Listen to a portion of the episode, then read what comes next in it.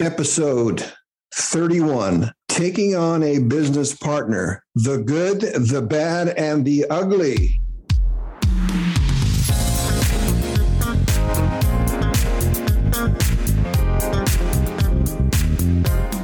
Welcome to CEO to Rainmaker, a practical small business educational podcast designed to increase an owner's executive skills, raise profits, and achieve long term sustainability. And now, your host, Gene Valdez. This week's episode will focus on the benefits and perils of having a business partner. In this context, Partner is not a generic term, but a legal one, as there is ownership of varying percentages amongst the partners. Usually it's two partners. But ownership percentage could be 90 10, 80 20, 50 50. It's whatever the partners decide. The business entity could be a C corporation, an S corporation, or even a general partner. The most common legal entity in America is a sole proprietorship, but you cannot have a partner as a sole proprietor because you can only have one owner. My guest expert this week is Peter Coye who was formerly a co owner for California Medical Innovations, Inc., which was subsequently sold a few years back for a lot of money. Originally, Peter was the sole owner of California Medical Innovations, but ultimately recruited a 50% partner. During our show, I will pick Peter's brain, if that's possible, on this decision and other insights on partnerships he has learned during his entrepreneurial journey that will serve to educate you listeners. Peter has had a multifaceted career in the last 40 years. He has been involved in politics, consulting, is an inventor, and has formed and owned numerous small businesses. Peter earned his BA degree from University of California at Berkeley, where all the smart people hang out, and an MA degree from the University of Wisconsin with a double major in law and political science. Here he is. Good morning, Peter. Well, thank you very much. I'm pleased to be on the show with Gene Valdez, my good friend.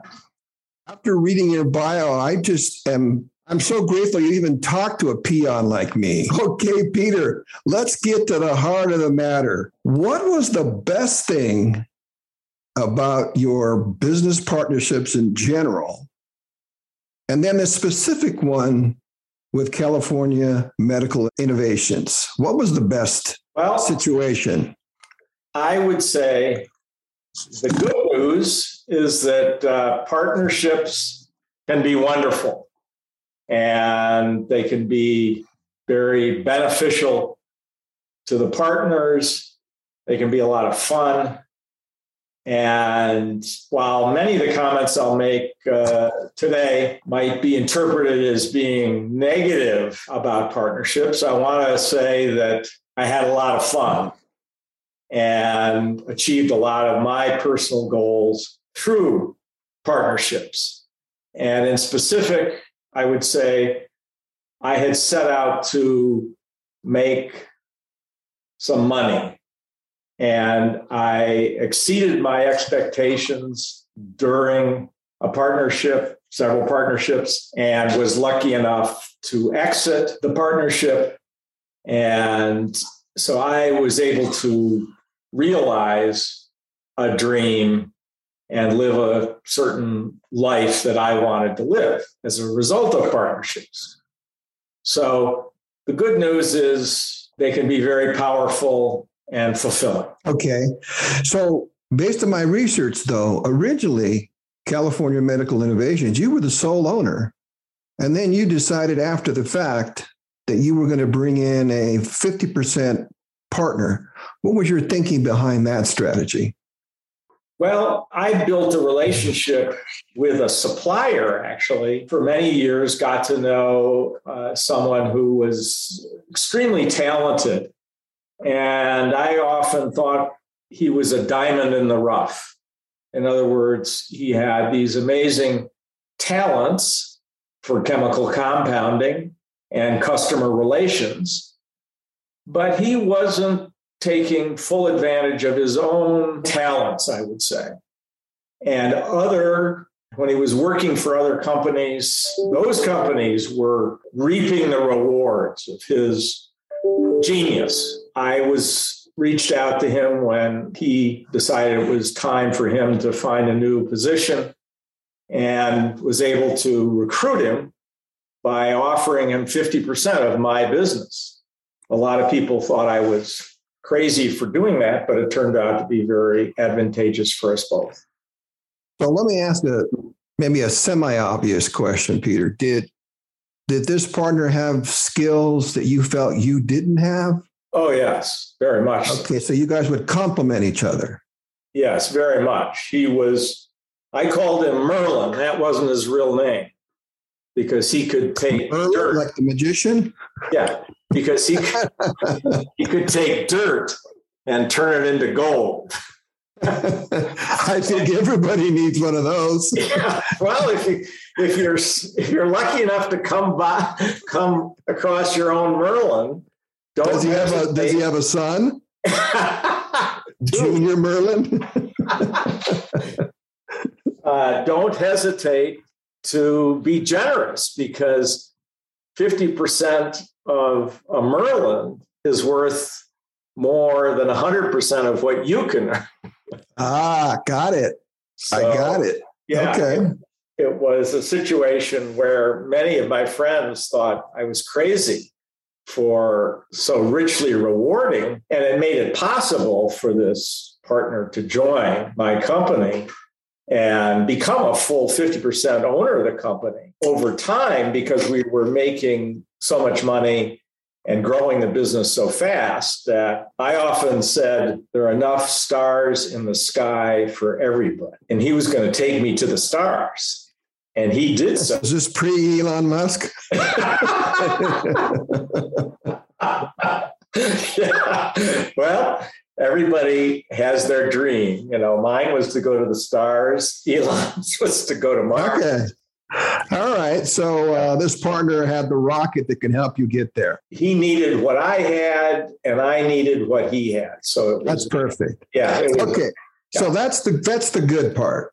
Yeah. So obviously, all my listeners out there, there may be many of them who have a what they believe to be a successful partnership, Sure. and maybe those that don't have a successful partnership, and maybe it's at an extreme level. Maybe it's a toxic working arrangement. Yeah. What was the biggest failure that you experienced through the years with other business partners Uh-huh. other business partnerships, and maybe California Medical Innovations. I'm sure everything wasn't rosy. Well, uh, I would say that you can't do too much research into who you go into business with or become a partner with. And I think people often don't think seriously about doing formal background work and then also the work of trying to determine what is it that your partner really wants. What do they really want out of the partnership? And it's a challenge to really delve deeply into these things, but I think it's worth the exercise. And often writing a formal business plan is a cumbersome exercise, but important, oddly important. It reveals things about partnerships, I think. I've had three major partners over two of them, two of the three major partners, not in the medical device field, but in political consulting businesses and in renewable energy businesses that I've had. I could have done more research. I could have more formally explored what the exit strategy was.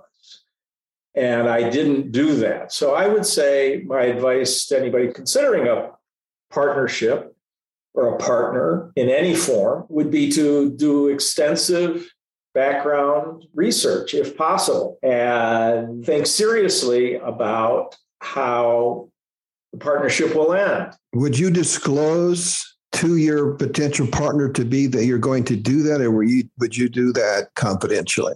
I wouldn't hesitate to disclose it. I would say it's important for both partners or whoever to try to reveal as much strengths and weaknesses, everything they know about themselves to make it a strong partnership, an enduring partnership.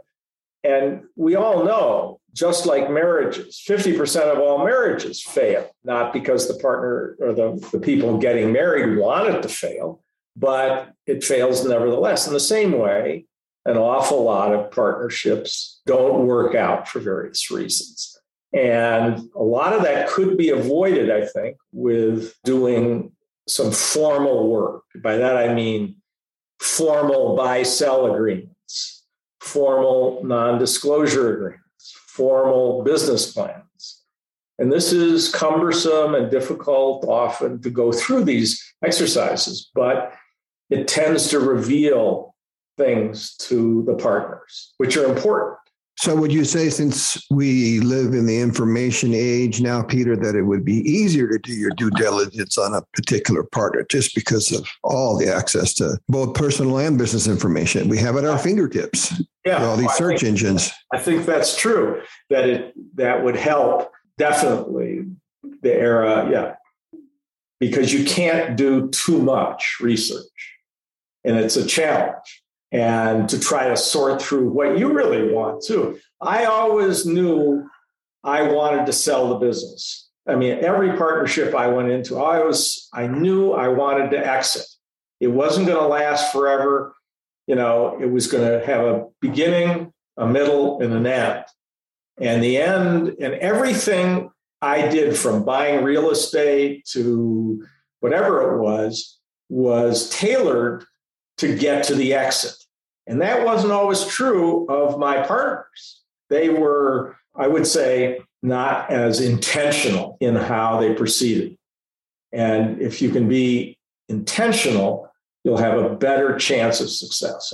So, what about the the business owner out there that maybe did some semblance of due diligence, now has a partner, and saying, "Oh my God, this is not working out. This is highly toxic. How do what are some tips that you would suggest to coexist? What could you do to make it better for them? Yeah, that's a tough situation. There's no question about that. I have been in toxic partner in a political consulting business who turned out to be a psychopath. He was a genius political analyst. And this never came up before, right? but he was a he was a full on psychopath. And believe it or not, and I found out, but he was a dazzling political analyst. I mean, he could tear apart a political situation and analyze motivations and what was going on in a way that was superior. And that was very powerful. We worked for some of the top Democrats in California, including Gray Davis when he was in the assembly and many others. But it turned out this fellow would rather steal a nickel than earn a quarter, which I always thought. So how did you deal with that? Did you have a man-to-man talk or Yeah, we had to get divorced. I mean, eventually it fell apart. I mean, we we got divorced. And okay. I, you know, I knew it could not, I couldn't abide this, but on the other hand, I was very intrigued with politics. I'm still am. And he he was a full-on genius. And it was very rare. He was a rare and exotic bird, let's put it that way. Gotcha. But he's also a psychopath. So do you believe that if you're the sole owner versus you now have a business partner, that you have to engage in a higher level of interpersonal skills and communications and just the whole people yeah. issue that you never had to deal with when you're by yourself because you're the boss. But now it's like, ah, I got to run it by Bob. What is what if Bob doesn't like my idea? How are we gonna how are we gonna vote? Because we're yeah. 50-50. I want to do this. This is my company. Well, yeah. Often, you know, a 50-50 partnership can be powerful because it sort of forces both parties to find the common ground. In the well, what did you do when you had deadlocks like that? I'm sure you didn't agree on everything. No, but California Medical. Yeah, we really did have a tremendous amount of simpatico between his compounding skills and my business skills. And for example, he couldn't fire anybody. We had 60 employees at one time, and we're growing at 30 and 40% a year. I mean, we were just roaring, and it was a lot of fun. And when he came to me with an idea about how we could compound a new material, I would say yes. And when somebody needed to be fired for some reason, that occasionally would crop up, as is often the case in any business, he couldn't do it. I had to, to sit down with the employee and said, We've decided to go a new direction. okay. So, so I guess you you you assess the personality of your partner and saying, I'm never going to change this guy or gal's behavior, or maybe with some frequent meetings, maybe we can change. Yeah. And then if you can't change it, then yeah. I guess you go your separate ways. If you can change it, then you stay together yeah. to continue along the plan of the exit strategy. Then, yeah, for as long. I got you. Yeah. Okay. So, unfortunately, Peter, we're running out of time. Mm-hmm. But I would like to uh, ask you one last question. If you could strip it down to nuts and bolts, and you have a owner of a small business out there, give me maybe two or three hard hitting tips, and I know there's many mm-hmm. that you would recommend that they pursue in order to make their existing business partnership better, whether it's legal, whether it's communications, whether it's decision making process, whatever. Yeah, I would summarize it in six key areas that should be considered very seriously. And often these are recommendations for when you're going into a partnership. Okay. Number one, background research. Mm. Number two, which I've already covered, formal agreements. In other words, the buy sell, the key man insurance, those sorts of things, formal agreements, agreement on the exit strategy. In the beginning, the first steps you take and every other step you take will lead you in a certain direction. And thinking seriously about what the exit strategy is, because believe it or not, everything has a beginning, a middle, and an end, even me. And I know that it comes as a shock to you, Gene, but, but so that's hard to do, but it's it's important. And then I would lastly say thinking seriously about how the key decisions will be made. And key decisions are things like hiring lawyers, how that's done. Are you going to have an in-house lawyer or a contract fee for service out a lawyer outside the organization? Accounting, purchasing real estate, insurance. These are all things that come up. And to have as best as you can put it together, a strategy for how, how those would be handled, you'll have a, a greater chance of success. Awesome, Peter. If any of my listeners had uh, any questions and wanted to get more detail, mm-hmm. what's the best way to get a hold of you? My email. Don't tell me the racetrack either, okay? my, my email is uh, my name, Peter Coye at petercoye.com. So it's pretty, if you know my name. Even I could remember that one. right. And I just want to tell you how important Gene Valdez was to my success in business as a you, you, you counselor and a banker and a good friend. He introduced me to boutique business banking. He was the first banker to really get to know my businesses. So, Is this a paid political announcement? no. Thank you, Gene Valdez. All right, Peter. You've been awesome. That's a wrap. Thank you so much. All right, Gene. Glad to help. All right.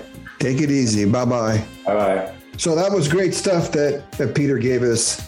I hope all of you listened carefully. I hope you enjoyed this week's show. Make your partnerships better. And like Kobe says, I'm out. This has been CEO to Rainmaker with Gene Valdez. To find out more, like us on Facebook, LinkedIn, and follow us on Instagram, TikTok, and Twitter. If you have questions, email the show. Find that link and others in the show notes. Thanks for listening and join us again next time.